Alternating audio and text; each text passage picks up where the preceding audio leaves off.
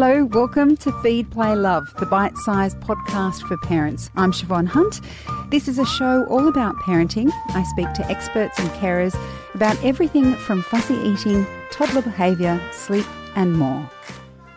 There are a couple of things passed down as law to all parents at different stages of your child's life. One, say goodbye to sleep. Two, when your kid starts daycare, they will always be sick, and so will you. Three, your child will one day get NITS. Sarah Hunstead is a former paediatric emergency nurse and the founding director of CPR Kids. She also has two children herself, so she has been through all of those stages. But today we are talking about the second parenting law that is, illnesses when your child starts daycare. Hi, Sarah, how are you? I'm very well. Is it a fallacy to say you can prevent illness you can prevent your child from getting illness once they start daycare. Completely. You've got no hope. None. dun, dun, dun. Every parent whose child is going to daycare is like, no, say it isn't so. So, what what is common when kids start daycare? Oh, colds, runny noses, coughs, and my favourite, gastro. Oh, God, even talking about it makes me feel unwell. So, what is the main distributor of germs at daycare? Is it just that the kids will be around each other? I mean, you know, parents will, I have seen on so many forums, I dropped little Billy off to daycare today and there was a kid there with a runny nose and they should have kept them at home and if every child with a runny nose was excluded from daycare, there would be no children at daycare. True. Good point. Yes. Good point. Yep. So it's a bit more than that. It's a bit more than just the runny nose. They may actually be at the very end of their illness where they uh, still got that bit of runny nose, but they're not actually contagious at all. So we can't tell, you know, just from that whether a child what about contagious. the colour? People always say the colour oh, is an oh, indicator. Yeah, no, it's not. It's actually not. Um, the colour isn't an indicator of if a child is contagious or not, or if it's a bacterial or viral infection. It's not at all. So the colour simply indicates that that um, they're. Can I get a bit gross here? I'll go on. Sensational. So wait, okay. Warning: if you're eating, stop now. On you go. Okay, thank you.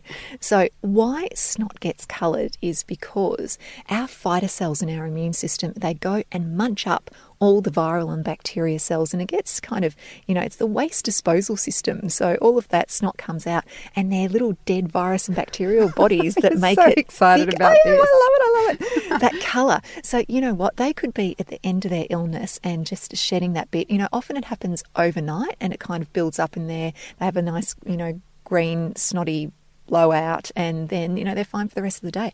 But you know they may still be in the midst of their illness or they may have a clear runny nose and they are sick and they are contagious. So you can't tell. You can't tell from a runny nose.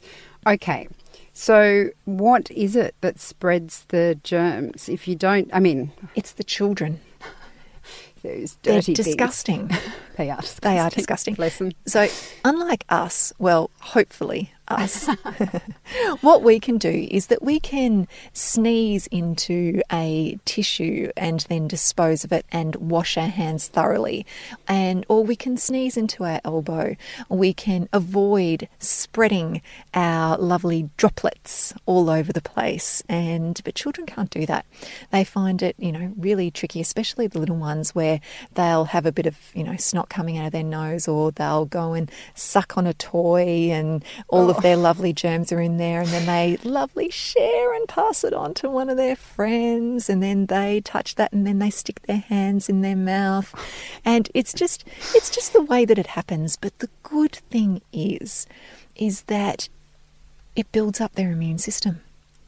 I know, and I can hear all these people going, they've been sick for months and I've had to take so much time off work. When is it ever going to end? I know, I've been there. I've done it. I've been tearing my hair out, just going, I can't take another day off work. Why do they keep getting sick? But trust me, by the time they hit primary school, they are going to be the most robust kids. They'll be fighting fit. Um, okay, so how do we know when it's time to keep our child home? If we can't tell from the runny nose, and if parents, I mean, obviously, if we all had the opportunity to keep our child home when we thought they were unwell, we would. Yes, of but course. But the reality is, sometimes we have to make hard choices. Mm-hmm. So when do we know we have to keep them home? So if they've got a fever, it's a no-brainer. they need to. They, they've got an infection. Don't just give kind. them Panadol and No, no, no, no. if they have a fever, they are fighting an infection. They need to stay home. Absolutely. And also, if they are actively vomiting or have diarrhea, of course they need to stay home. But they need to stay home for, and I want you to check the policy of your daycare centre as well, but usually 48 hours after the last vomit or diarrhea, whatever comes last, usually diarrhea. So after the last one of that, they need to stay home for 48 hours afterwards. But I want you to double check with your centre what their exclusion time is. And some people don't pay attention to that. What are the consequences if someone says, oh, well, they've been home for a day, they're fine. They haven't been sick for a day, it's only been 24 hours, but they send little Johnny back to daycare? then the rest of daycare go down. Yep. So a good example of that. Um, for my husband's 40th birthday, a whole lot of families, we all went to Fiji for our annual holiday and we all went together. So all of all of his mates were turning 40. There was a gastro outbreak Oh, on the island. No. Yes, there was. And we were the only family who didn't get it. Oh. What did you do? So we didn't go in the pool because we noticed that there were some people who we knew whose kids were still hadn't been you know 24 48 hours post the diarrhea they were in the pool. They were still be shedding cells 100% Oh, God. yeah. So all of that contact we just kind of stayed away washed our hands incredibly thoroughly didn't share food all of those really sensible things and we were the only family who didn't get it. So if you do send your child to daycare, they do have that diarrhea. If they are toilet trained and they go, they have diarrhea in the toilet, then of course they're not going to wash, you know, they're, they're going to touch stuff. They may not be, you know, super thorough with their hand washing or, you know, that baby who's got diarrhea who you've sent, and then the person who changes their nappy, they will have great hand hygiene. I've got no doubt. The best people with hand hygiene are by far daycare educators. They're unreal. Oh dear. Okay, so that's um, why we how we decide whether to keep them home or not. Are there any ways to help our children recover better? Not obviously gastro has its its timeline, but what about if they're constantly getting colds? Is there mm-hmm. any way to help them sort of survive that period better? So, boosting their immune system, so, you know, that wide, varied diet. If you're concerned about, you know, your child's diet, go and speak to somebody about it. So, just really giving their bodies, you know, the best chance possible at boosting their immune system and fighting this stuff off internally is, is good. That aids their recovery time as well. And just remembering to, if they are unwell, so we talked about the gastro symptoms, we talked about the fever, but if they are miserable, if they have that cold where they're coughing, they're runny nose, those watery eyes, they're sleeping more, keep them home and let their bodies recover. Give them lots of fluids, really support them in that way. And as our partner should do for us if we're like that, correct? Exactly. Um, so I guess we as parents, uh, a lot of us will be getting those germs and feeling sick. Um, I'm assuming you would have the same advice for us in terms of trying to eat well, sleep a lot, and that's really the only thing you can do, isn't it? exactly. And the number one thing wash those hands. Happy birthday twice. Sing it twice. Soap and water. Wash your hands. Wash your hands all the time. What if you've got a little baby at home and you've got to send your toddler to daycare and it's the first time they're going and you're really worried that the baby is going to catch whatever your elder child gets? Yep.